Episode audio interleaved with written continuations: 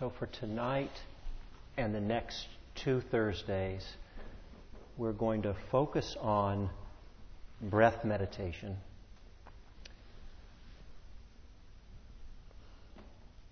There are many styles of meditation, and even within the Buddhist world, many, many types of meditation, many goals for meditation.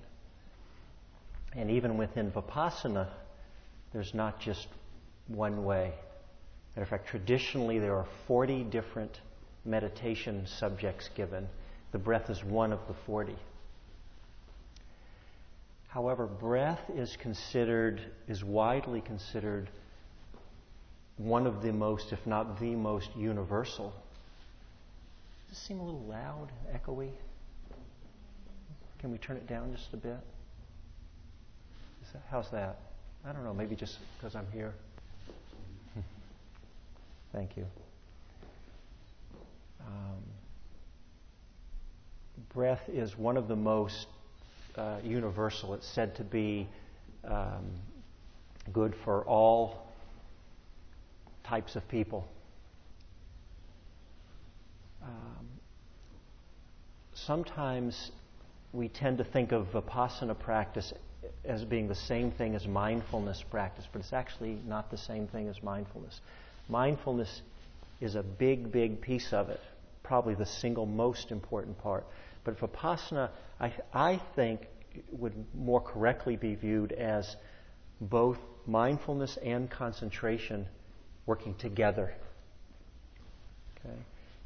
Um, and the breath is very, very powerful tool for bringing both of those together. So we don't want to get off tonight so much in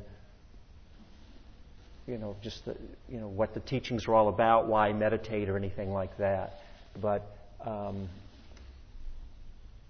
but more really look at vipassana practice, at mindfulness of breathing, in particular from a practical point of view, and some of the teachings around it. Um, So, first, I just want to ask you know, we did this little experiment. Some of you may have done it and some may not have. And I did a little bit of, made a few suggestions about the whole body. That's a real different feeling, a different experience of breath than, say, at the belly or at the nose.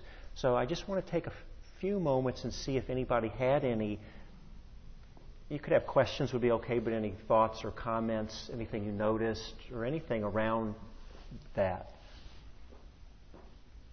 If not, that's fine. We'll just move on. Yeah.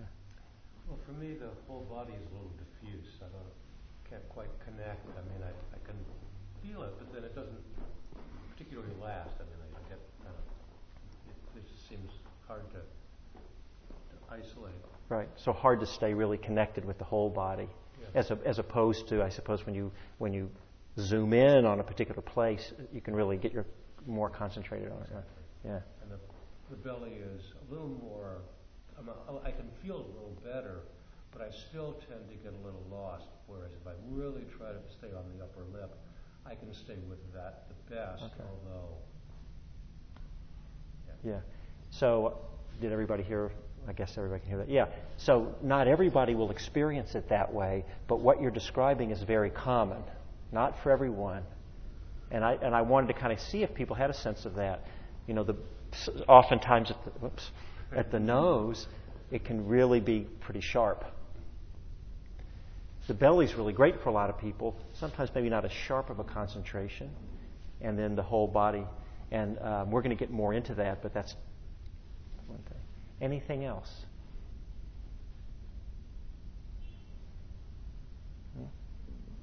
Yeah. Uh, I found it a, a, good way of getting here in, my body, and that I had immediately had to focus on one small part. I thought way too much monkey mind, so it was a good way of kind of yeah. and then belly. Right. Okay, well, that was another idea I had too, as a way to kind of settle in, to focus in more. Um, the way I had us focus in ended up at the nose. There might have been other people who start wider and focus in and ended at the belly or the chest or something else there, like that. Um, and there'll be another style also that we'll probably talk about maybe on the third night, where sometimes we that experience of the breath in the whole body, and it's talked about uh, in the suttas a lot, um, can come out naturally, open up out of a very focused concentration that can really get deep, and even to some of these absorption states that we may or may not get a chance to talk about here, can the sutras talk about experiencing it through the whole body. So you know you can start zoomed in and, and it can radiate out. You can start kind of out and it can come in. So there's a lot of different ways. Uh, to work with them. Um, so we'll begin, I can't remember if I already said this, we'll begin with focusing on the using the breath for cultivating the concentration aspect of meditation. I want to focus on that tonight. And we may um, we may get, it may spill over into next time. We'll see how it goes tonight. Then we'll switch, uh, certainly some, some point next time, and focus on the mindfulness aspects of working with the breath and try to separate that out. Because you can use the breath as purely as a concentration tool. And actually, you can use the breath, as we're going to discuss, in a way where you can completely lose your mindfulness and get very, very concentrated. And a lot of meditative states can be generated. That can happen. And totally lose your mindfulness. You can also use the breath in a way that focuses on the mindfulness aspect, which we'll talk about that. And when you do that, you're naturally going to generate some concentration too. You can't do pure mindfulness and not get some concentration, but the concentration might be uh, much weaker or much, much less emphasized than the mindfulness. You could do it that way.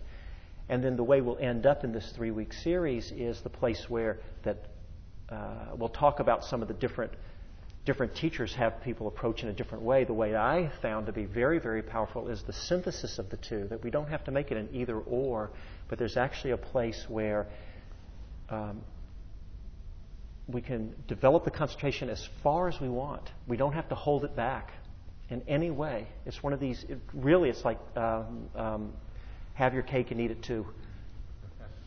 Totally let the concentration run. But what we can do is bring the mindfulness up to meet it at whatever level it's at so they're both working together. Yeah. Um, could you please define those two terms? Yes. Yes, well, I was getting ready to, so maybe now's a, a good chance to do that. That was the, your, that your, that's it, exactly what I was going to do. So the word concentration, actually, there's this word samadhi, samadhi. Some of you may have heard this word. It gets used for a lot of, it generally gets translated, there's two ways it gets translated mainly. One is uh, meditation. If you look at the Eightfold Path, there's a samadhi section of the Eightfold Path, which is right effort, right mindfulness, concentration. That's the samadhi section. In that way, it's just referring to meditation practice. But in the way we mostly are using it is, is it gets translated as concentration. But actually, samadhi is a lot more than just concentration. Uh, concentration, I mean, what, the way I'm using it is, it's the ability to just to keep the mind steady and on a fixed point. So, if you're a um, if you've ever gotten involved in a book that you're reading and it's just really engrossing, you actually have a lot of concentration there. The mind's there. It's not wandering off. You're not tending to think about dinner or the cat or whatever. You know, you're just in the book. So there's actually a lot of concentration there. I wouldn't call it right concentration because it's it's well, I'm getting ahead of myself. But anyway, that's one kind of concentration. You know, a sniper, you know, when you're looking through that gun, I haven't actually done this, but I'm sorry, sorry if I'm pointing, I didn't mean to you or you, but very, very concentrated. The mind has to be focused. It's not wandering off. It can come right down to what you want to focus on and stay there. So um, that's what I mean by concentration. It's not a big deal. I mean, concentration is a big deal, but the idea of it is just very simple. Um, so when we sit here and work with the breath, um, depending on how your practice is, uh, if you've developed a certain amount of concentration, you can just be very present, and the mind really gets here and it stays. You don't lose it. You don't wander off. You just stay connected right there with the breath. It just doesn't. You don't lose. I'm, it's a very strong level of concentration to get to the point where you would never wander off, but certainly get to a place where you're just really here, kind of effortlessly. That would be strong concentration. We'll talk about some of the other aspects of, of samadhi later, but that's what I mean when I say concentration. That, that's pretty clear, right? Mindfulness is just the knowing. Right? So um, it's just knowing. So I pick up this glass, I'm holding it in my hand, I can feel the feeling of it. If I just put my attention there, it's not any big deal. Just feel what it, I'm just mindful of, I just know in the moment. I'm just kind of awake and, and knowing. That's all it is. So there's these two aspects. It's the steadiness of mind, the presence, and the clear knowing. Is that is that make sense? Yeah. When you talk about this, are you uh, distinguishing between uh, momentary con- uh, momentary concentration, or that can be totally on anything that comes up, or are you talking about one pointed concentration? Yeah. Which one? right. Well, I was going to get to that more in the third week, but um, um, so what? I don't know if you're going. Are you going to be here in the third week? well, we none of us really know, right? you know, I was just on a retreat, and and I, one of the teachers said, uh, you know, you take an in breath, all you know is you're going to get an out breath. Don't even know you're going to get your next in breath. Really, I mean, probably are. We don't really know. So we don't really know. But if causes and if, if conditions are supportive, our intention. um, so I hope um, that's an important question you're raising, and it is part of what I, I intend to talk about. And I hope. Would, are you okay to just let that stay for now? Okay, I don't want to leave you. Okay, so good. But that's going to. We're going to come to that. He's bringing up some more subtleties around. It's not actually that subtle, but more that we'll get into later.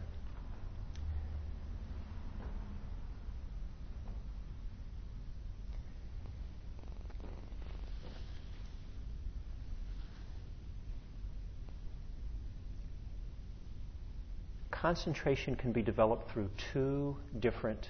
So now we're going to go on to the concentration piece and focus there. There's it, two main ways we can develop concentration, two main paths of practice. One's called samatha, which just means calm. You don't have to remember all these Pali words. And one is vipassana. And um, insight, or actually to see, that we'll call it to see clearly or to see into. Samatha means calm. Vipassana, the, pas, the passana comes from this Pali word passati means to see. And the vi, the prefix vi, has the meaning of if it's, it's to kind of pull apart. So the idea is if, um, say, say you wanted to see to the ground, but it was, the area was choked with weeds, and you could kind of push your hands down in and pull the weeds apart to see clearly down in. It has that sense of pulling apart to see into. So we call vipassana just to see clearly. Right? That's really the liberating practice here, as we'll see. But first, I want to focus for a minute on this samatha piece. It's really the fixed concentration that Don was just talking about. We can use the breath in a way, if we would pick some place to stay with the breath, we just stay with it, stay with it, stay with it. Every time the mind wanders away, we come back. Every time it wanders away, we come back. Right? If we did that, our the mind it's, it's just like if you go to the gym and you're working on your muscles right? If you haven't exercised you can't lift a lot of weight right? But you do it do it the muscles strengthen. It does its job. It's the same thing with the mind. The ability the natural ability just to stay present and connected grows. It's just practice. Some of you i know here who are uh, long time practitioners and uh, you know that from your own experience, that feeling. Even when you first get that first aha experience in meditation, where the mind starts to drop in and there's some calmness and steadiness, that's the samadhi. That's that concentration piece coming. And it feels great. It's very pleasant. Okay? So we could do that. And one of the powers of the breath is, is that it's changing. It's not just fixed. It's changing, right? The sensation is the in, then there's a pause and the out. It changes. Or the belly rising and falling, or the whole body. It's not fixed. It's just always changing, always changing. But it's steady enough. See, it's got both these qualities. It's got a changing quality, but it's still kind of fixed and steady in one. It's that steadiness that we keep coming back to, coming back, coming back. And it just naturally, even if you don't think about it, don't do anything else, you just sat and worked with the breath, your concentration would grow. And it will grow. Now, I know for many people who come to weekly groups, um, and for many of us, you know, you know, it's not so easy uh, to keep up a, a daily practice in in our lives because you know we have busy lives, and I don't know that many of you here, but I think that's probably true for most of us. I don't see any monastics here, monks or nuns, so I'm assuming all of us, um, you know, whatever our life looks like, right? We've got jobs or relationships and homes or uh, whatever we're doing in life. And so it's, it's not always so easy to find the time. And so lots of people come to groups like this, and maybe that's all they do in the week. I mean, it's not a judgment, it's not good or bad. I was like, that's true for many of us. And it's great to do that. I think it's very, very useful to do that. And you may find that you know you keep doing that, and you come here and you sit, and you don't really have a lot of that concentration because the mind it wanders off, and you know you blah, blah, and then you keep coming back, and that's kind of your sit. And it's like anything. If we're going to want to really deepen the concentration, one of the pieces is we're going to need to find some amount of time. We could talk about how much. There's not like this magic amount, but it takes some kind of regularity and everything. Most people find that's not true for everyone. There actually are people. It would be it would not be common who sit down and they're prodigies and they just the mind just concentrates. Okay. But if you put in enough time, and what we'll talk more about what that might look like, because I want to encourage and support people who are interested to get to develop more concentration. If we were to do it, to put in the time, that would happen. Now, notice that we, as, as you were talking about, that when we, if you work with the whole body, that had a certain feeling if you did that. And if you zoomed into some place, it's a different quality in the breathing. Right? Anybody also feel that? Some people are nodding. Some, yeah. I think for a long time in Buddhism, we don't actually know exactly what the Buddha was practicing. It's really not known exactly. He talked a lot about a lot of different kind of practices, but how did he actually do the breath? When you look in the suttas, you know, it doesn't get so specific to say, put your awareness right at the nose or right in the belly. It doesn't say that It talks about the whole body breath and some other clues that we, and that's why with all these different teachers, you'll hear a lot of different places on where to focus the breath. Some people who, I know here have, been, have practiced with uh, U Pandita, who is in Mahasi Sayadaw's tradition. One of the innovations, uh, Mahasi, uh, great, great Burmese master, people had been practicing at the nose one of the problems with practicing it, the, the, the, one of the strengths is if that works for you, and it, and it, doesn't work for everyone, it's not for everyone at the nose, but if for those who it does, you tend to get a very sharp, crisp concentration. That's where I work at the nose.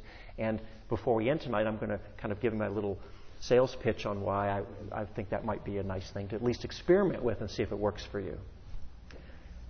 What Mahasi did was he shifted everyone down to the belly. He also was, was uh, made, uh, uh, we owe just such a debt of gratitude because he, he opened these uh, meditation centers uh, and was a big, big uh, influence in disseminating meditation practice. So it wasn't so much just a monastic practice, and it was lay people could come to these intensive retreat centers and practice. So that, that, was, that was a big shift. It's not like lay people never did, but he really made it, popularized it a lot. And in addition, he made this big shift of taking people from the nose to the belly. And they did that specifically because working at the nose, you can get such sharp concentration. I'm going to go into this more in just a few minutes. You can lose the mindfulness because it can get so sharp, so sharp, so sharp, you can go off into these concentration states. And you get so locked in on those states and you kind of lose the, the mindfulness. I'll explain that more in, in just a minute. So he wanted to put people down into the belly, which can still be very, very powerful, as some of you know, for concentration. But what they did was they wanted to really stay there, stay there, stay there in the belly where it's a little more diffuse. That's one of the things I wanted to see how you felt. You know, the whole body tends to be more diffuse. This is more concentrated. This the nose even a little sharper. Because he wanted the, the mindfulness to really strengthen a lot before they really started introducing people to some of these other more focused meditation styles. Because they, they wanted to keep the balance going. So uh, when we're talking about the breath here in these next three weeks, um, I have found that working at the breath has been, with the nose has been very powerful, but definitely you can just substitute in the belly for all of these if that's what you do. It's definitely not, you know, where if you went out there to Thailand or Burma, you'll find a lot of teachers teaching you at the belly, a lot at the nose, some in the throat, the chest, some the whole body. You'll get the whole range. So there's no right or wrong. And part of what I want to invite you to do is just be aware of these so then when you go into your own practice, you can think about these things some more and really see for yourself. It's not for someone else to say this is how you have to do it, but to really see which what your goal is, if it's concentration, if it's mindfulness, if it's the synthesis of the two, and to, then to experiment and see which, which of these styles work best for you, okay? Any question about any of that? Because I want to try and get a little more specific now about a, few of these different, uh, these two paths of samatha and vipassana. Okay.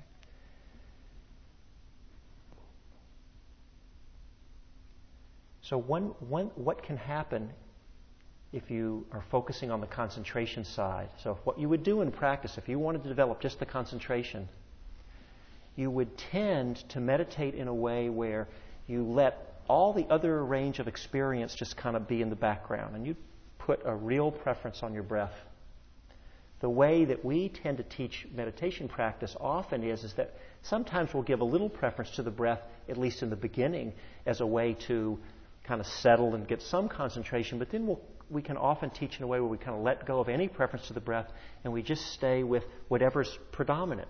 So if knee pain came, we'd let go of the breath, go to the knee, stay with that. Might hear a sound, might be the back, back to the breath, might be some emotion. You, many of you have probably heard these kind of instructions, right? And it's staying present with whatever's arising, no preference. If you really wanted to focus on your concentration part to the exclusion of the mindfulness, what you would tend to do is find some object, doesn't even have to be the breath, but here, in the breath, and you just stay on that, and you tend to let everything else stay in the background that would really, really tend to focus the concentration part, probably at the expense of the mindfulness some.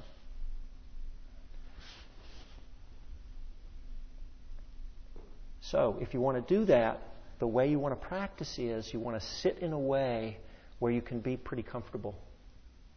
Because if the pain in the body gets really strong, it's going to pull you away. Now, pain, like say knee pain, can be very, very concentrating also. Very, very concentrating, right? It's a real sharp object. Very, very concentrating. And so that's fine to do that. But for here in the discussion, since we're focusing on breath meditation, then um, if you wanted to use that, you know, you might. You want to let other things stay in the background, we'll just say that. And you want to be able to sit steady.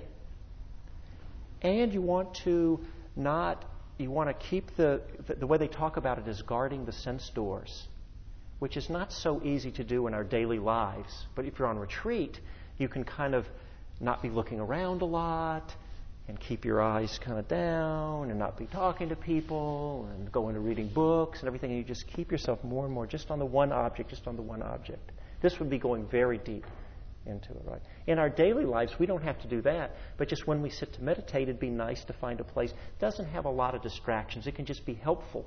Once the concentration is really strong, it doesn't matter.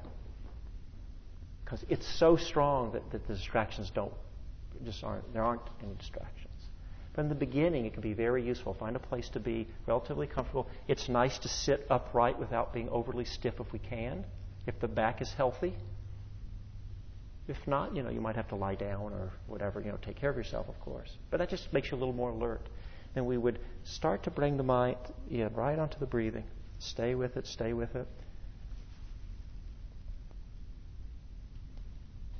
What will happen if you keep doing that is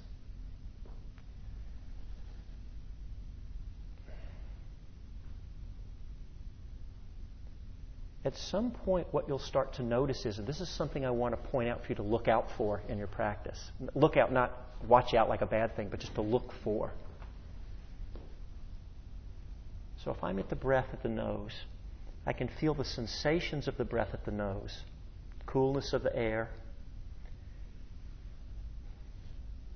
As your samadhi, as your concentration strengthens, the actual feeling of the concentration itself will also be noticeable at the nose or wherever you're at.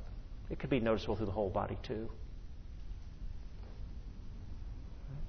It's a calmness. So I want to describe it if you haven't tasted it, because I want you to be on the lookout for it when it starts to come. It's that it's the way you know when you've when you've if you're totally new to meditation, you haven't tasted it yet. For those of you who have, you know that place when you we call dropping into the meditation. You know, you're kind of going deeper into the meditation. How do you know you're, what's the experience that tells you you actually have dropped into meditation versus someone who's never meditated and your mind's not tra- training, you're just an ordinary consciousness? What is that experience? Well, it varies, but basically it's, it's for most people, it's some version of a calmness, really a palpable feeling. It's not mysterious. You'll just know when you have a, a settled in feeling the mind isn't wandering as much. There can be a very pleasant feeling, almost in the beginning, it's not maybe that strong, but it can be a little blissful, maybe a light blissfulness, a lightness.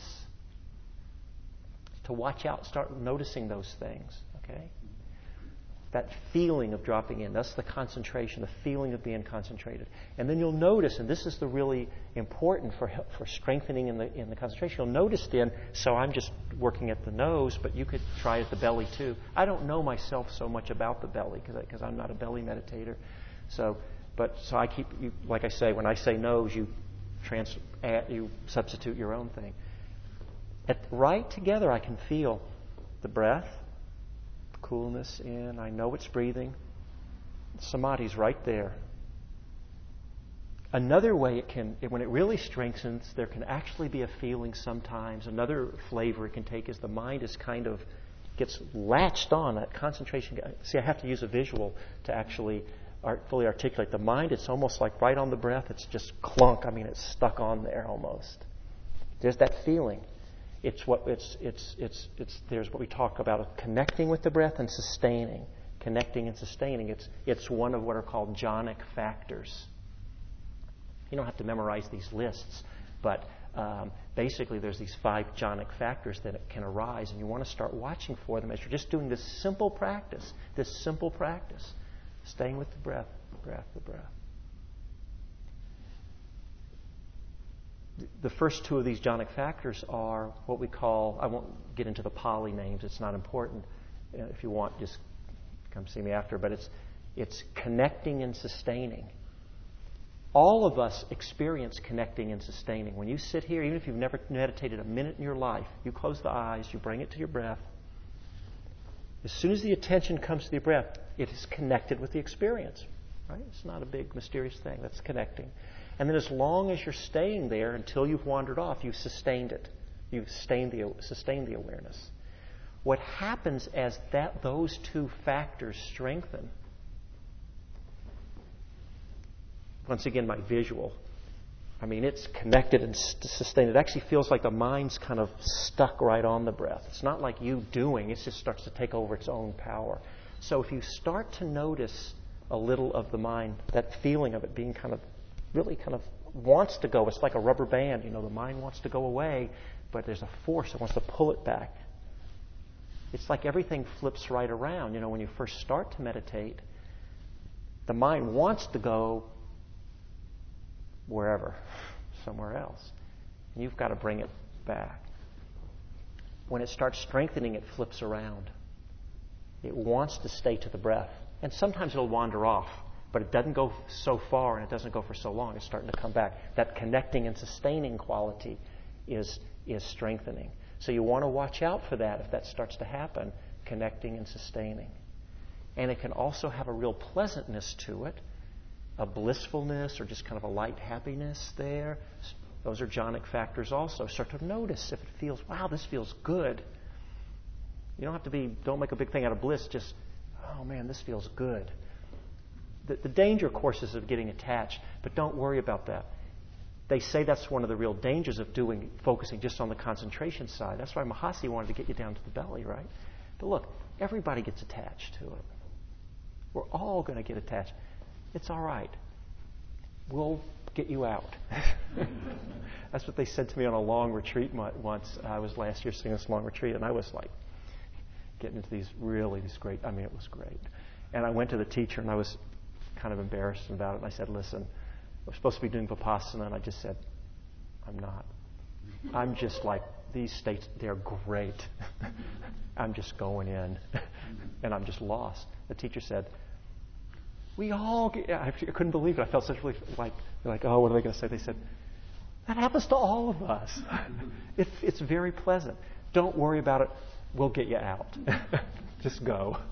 And it was fine in my case. It's not fine if you, you know, don't report accurately to the teacher, if you try to hide it. But you know, if you tell them they know and their job is to pull you out if you go too far. So we can talk about it now because we're talking about strengthening this aspect. If this is all you did, what we talked about now, we're going to get into this later about the mindfulness side. If all you did was develop your concentration, it would deepen, deepen. These, these, these uh, jhanic factors would strengthen. And you would get deeper and deeper into these meditative states that are extremely pleasant. Okay? And all the difficult, you can get into states even where you're so concentrated in the breath and all that, that the, you don't even feel the body anymore can happen. That all that can happen. That's really getting strong. So, so for a lot of people, you might be hearing this just like, well, you know, it doesn't relate to. But just say you can take it as far as you want. If that's all you did, what you would find is that you would tend to go into these concentrated states. And then when you came out of meditation, you'd be out. And it really is not the liberating practice. It will temporarily kind of solve your problem. But when you come out, it hasn't uprooted really. This is getting away from really the theme of this, but it hasn't done the liberating work that the insight and mindfulness part does, which we'll talk about when we get to it. We're just kind of not getting there tonight. It's like if we wanted to see down to the ground. I use that example, and there's the weeds. There's two ways to see down to the ground. One is, is through developing this concentration. It's like we part the, push the weeds apart, and we can just see clearly so you get deeply in concentration and you can see a lot more clearly into the nature of things, of reality. But when you take your hands away, the concentration, the weeds come back. And the mindfulness is really like cutting the weeds out, so they're, so they're just gone. So the concentration is like getting a real sharp sickle to cut those weeds. But if all you do is sharpen your sickle, sharpen your sickle, that's all you do, and you never cut any weeds. So, so keeping in mind that what can happen in the concentration is very, very powerful and important. It's real important. It's a huge, big deal. Matter of fact, we don't talk about it enough when we're teaching Vipassana. I think one of the reasons I've been talking to some teachers about it is because here in the West, we tend to get in this striving mind, you know, like, oh, yeah, I want that. I got to get that. And it sets us up into striving when we're developing concentration, the way to do it is, as a matter of fact, the one thing that will kill your concentration more than anything and will prevent you from getting deep concentration is that over efforting, putting too much. Because when you re- to really get deep, the mind actually has to be in this relaxed place to drop into the deeper some of these absorption states you can get into. So it's an interesting balance. Uh, we have to put in enough effort, but um, stay relaxed and not getting gaining and striving. And then when we do that, we're making the effort, but we're, we're not trying to get anywhere more than we're at. We're just here with this, and this is enough. And at the same time, we're doing a practice that is leading somewhere. So we don't make the concentration an object of clinging. right? Because the Buddhist teaching is about a liberation through non clinging. So we don't want to add in clinging around the practice. If, if, you haven't, if you don't know from your own experience, trust me, it's a guaranteed way to set up a lot of suffering.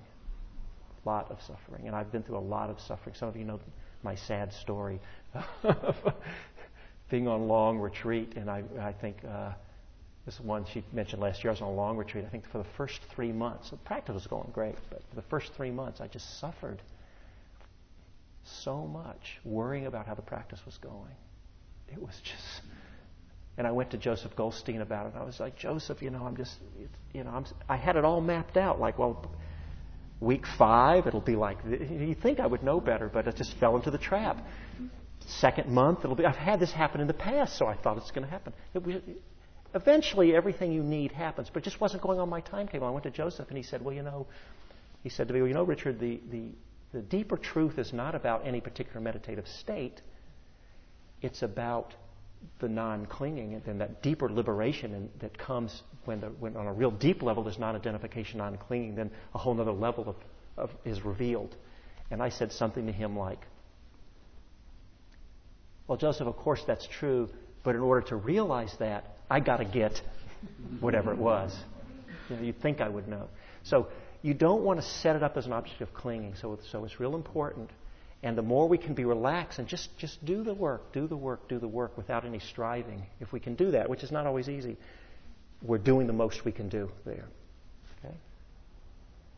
So for tonight, because we're going to run out of time, and uh, we're going to carry this concentration part on, I can see it's going to go over into next week. I just want to kind of sum up how we can start to develop concentration with the breath. It's find your place to work I'm big on the breath at the nose, but I have, you know, you have to put a lot of respect. And some of you are belly meditators or, or whole body or whatever.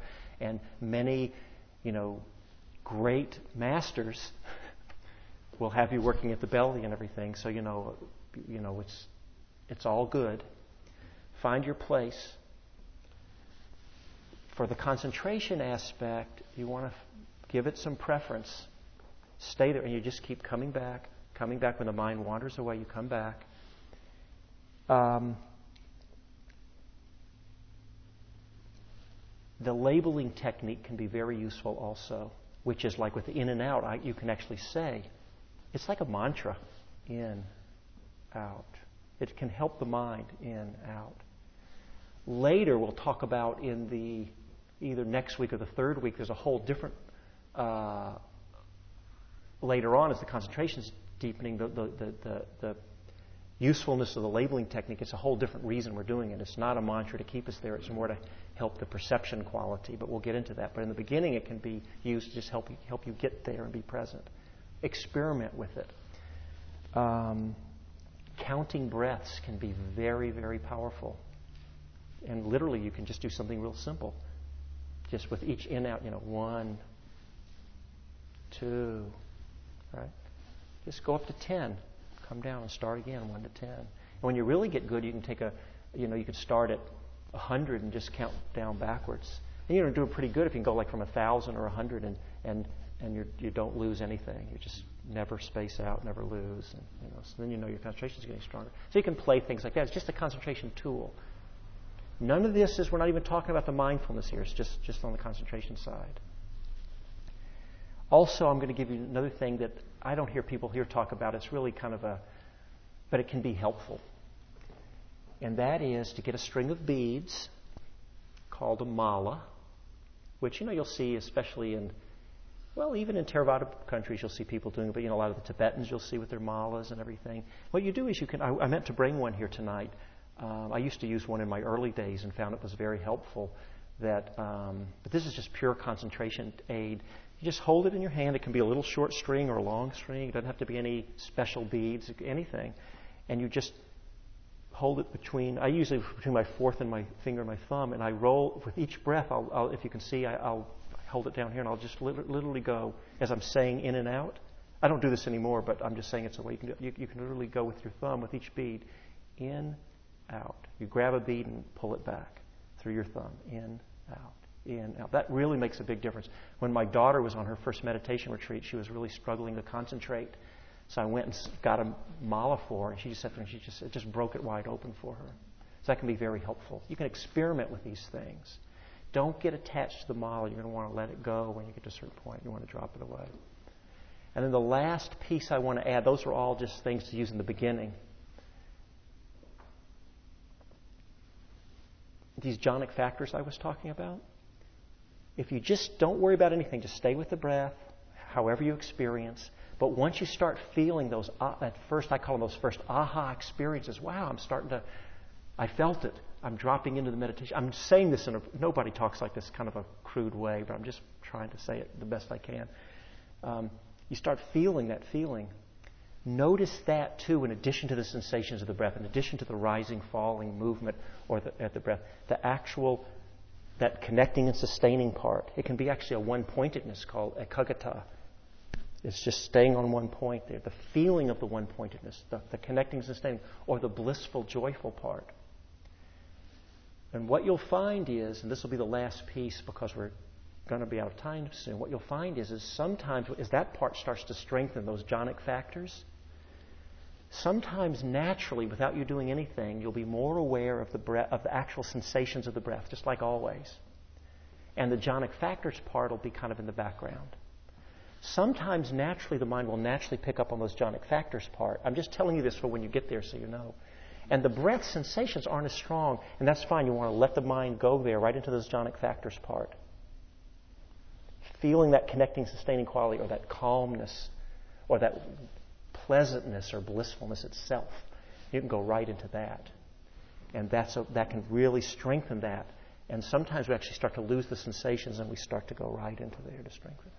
So I'm focusing on that part tonight. I just got to re- say this again. If we were giving normal instructions, I wouldn't just leave it at that. Because it's real important to bring the mindfulness piece in too. And that's what we're going to do as we move forward in this series of how we can, it's all can come in. So we don't get too, because if you just went off and did this and just went with those jhanic factors, you would go into this kind of concentration that Don was talking about called fixed concentration. Your mind would get so fixed on just the samadhi itself, you would actually lose the changing flow. Your body's awareness would kind of fall away. Because the concentration would be, you'd be so concentrated on the object, the breath, that it's like nothing else can get in there into your awareness. And you can go off and you know, have a pleasant time. But it is a diluted kind of consciousness, uh, kind of concentration in and of itself, if not used properly, because it's just a meditative state that, like everything else, doesn't last, is impermanent, is inherently unsatisfactory, and is not self. So it can be a trap, and that's the, the, what we need to know about concentration. Is it's got its potential pitfalls, but it's also so vitally important. Okay. So I was trying to throw in uh, just enough tips so you can get a sense of how to start working to really using the breath just to really get your concentration going. Don't have much time for questions. Some of them may have to go over to next time, but maybe we could take a question or two quick if there is anything. And then we'll slow it down next time and really maybe. I, I know I was going pretty fast with all this.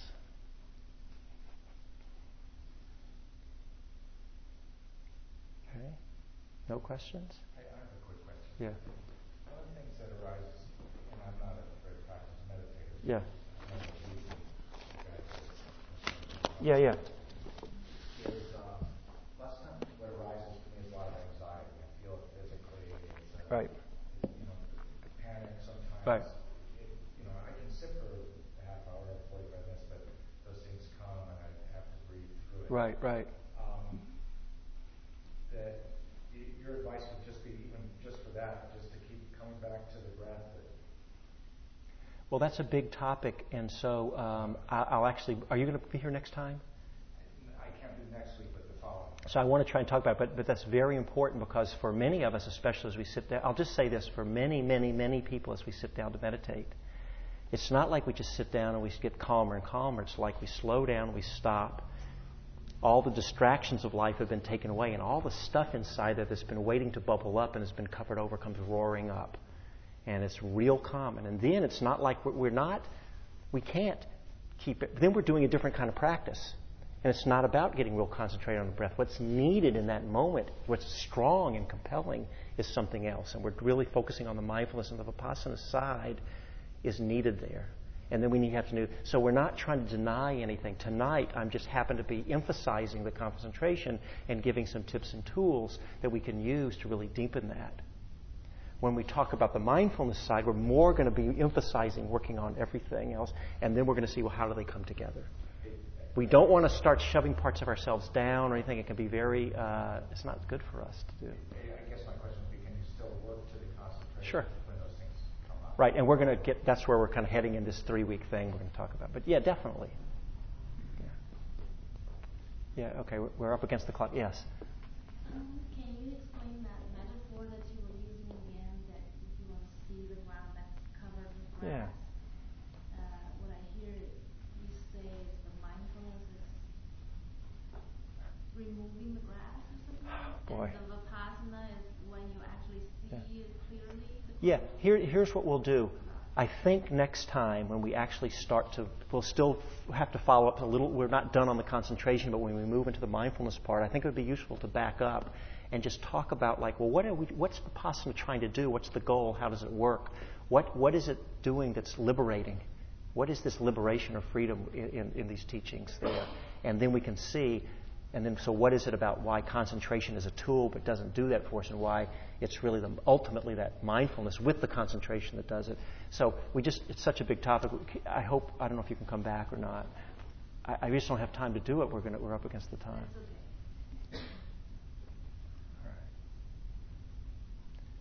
So let's do this. Um, it's 9 o'clock now, which is the ending time. So I'm going to do about two minutes of metta to end. But I want to say, if you need to leave, because I know it's the ending time, please, you know, do what you have to do. Leave. Don't feel, you know, just please go. Because I, acknowledge that we went over. And this will be very, very short to end.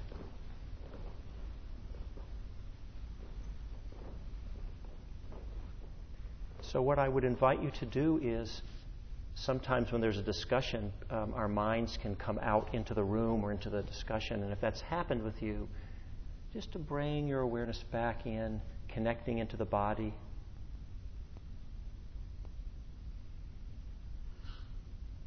And just feeling whatever your experience, any emotions, thoughts, body sensations.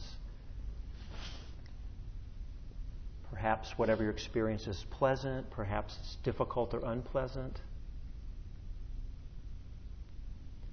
And just to see how you're holding, what's your relationship with this experience right now. Can you hold yourself with just this great, tremendous, um, it's really a, a, a self acceptance? Just that allowing ourselves to just to be and to show up just how we are in this moment is a tremendous act of kindness for ourselves.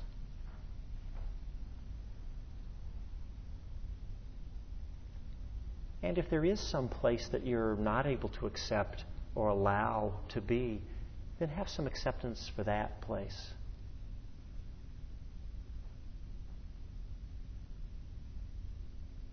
And then out of that place of self acceptance, if you'd like, you could start just to send some metta to yourself. This word metta, loving kindness, which could be a felt sense or, you know, a wish or a prayer. We often use these simple classical phrases, which are very powerful. You could just repeat, May I be happy. Or may I be, may I be peaceful, or may I be free from suffering.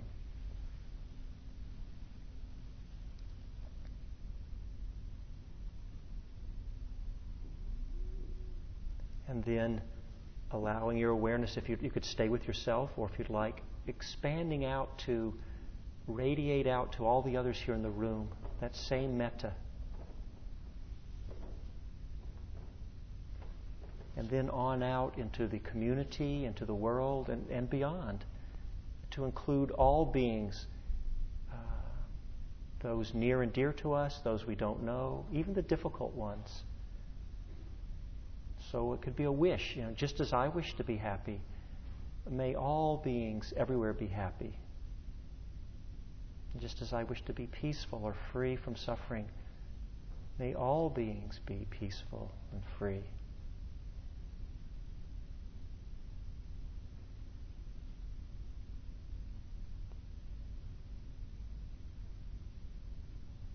And then finally, to end with this um, this is from the Buddha, Buddha's words on loving kindness. Let none deceive another or despise any being in any state. Let none, through anger or ill will, wish harm upon another. Even as a mother protects with her life her child, her only child, so with a boundless heart should one cherish all living beings.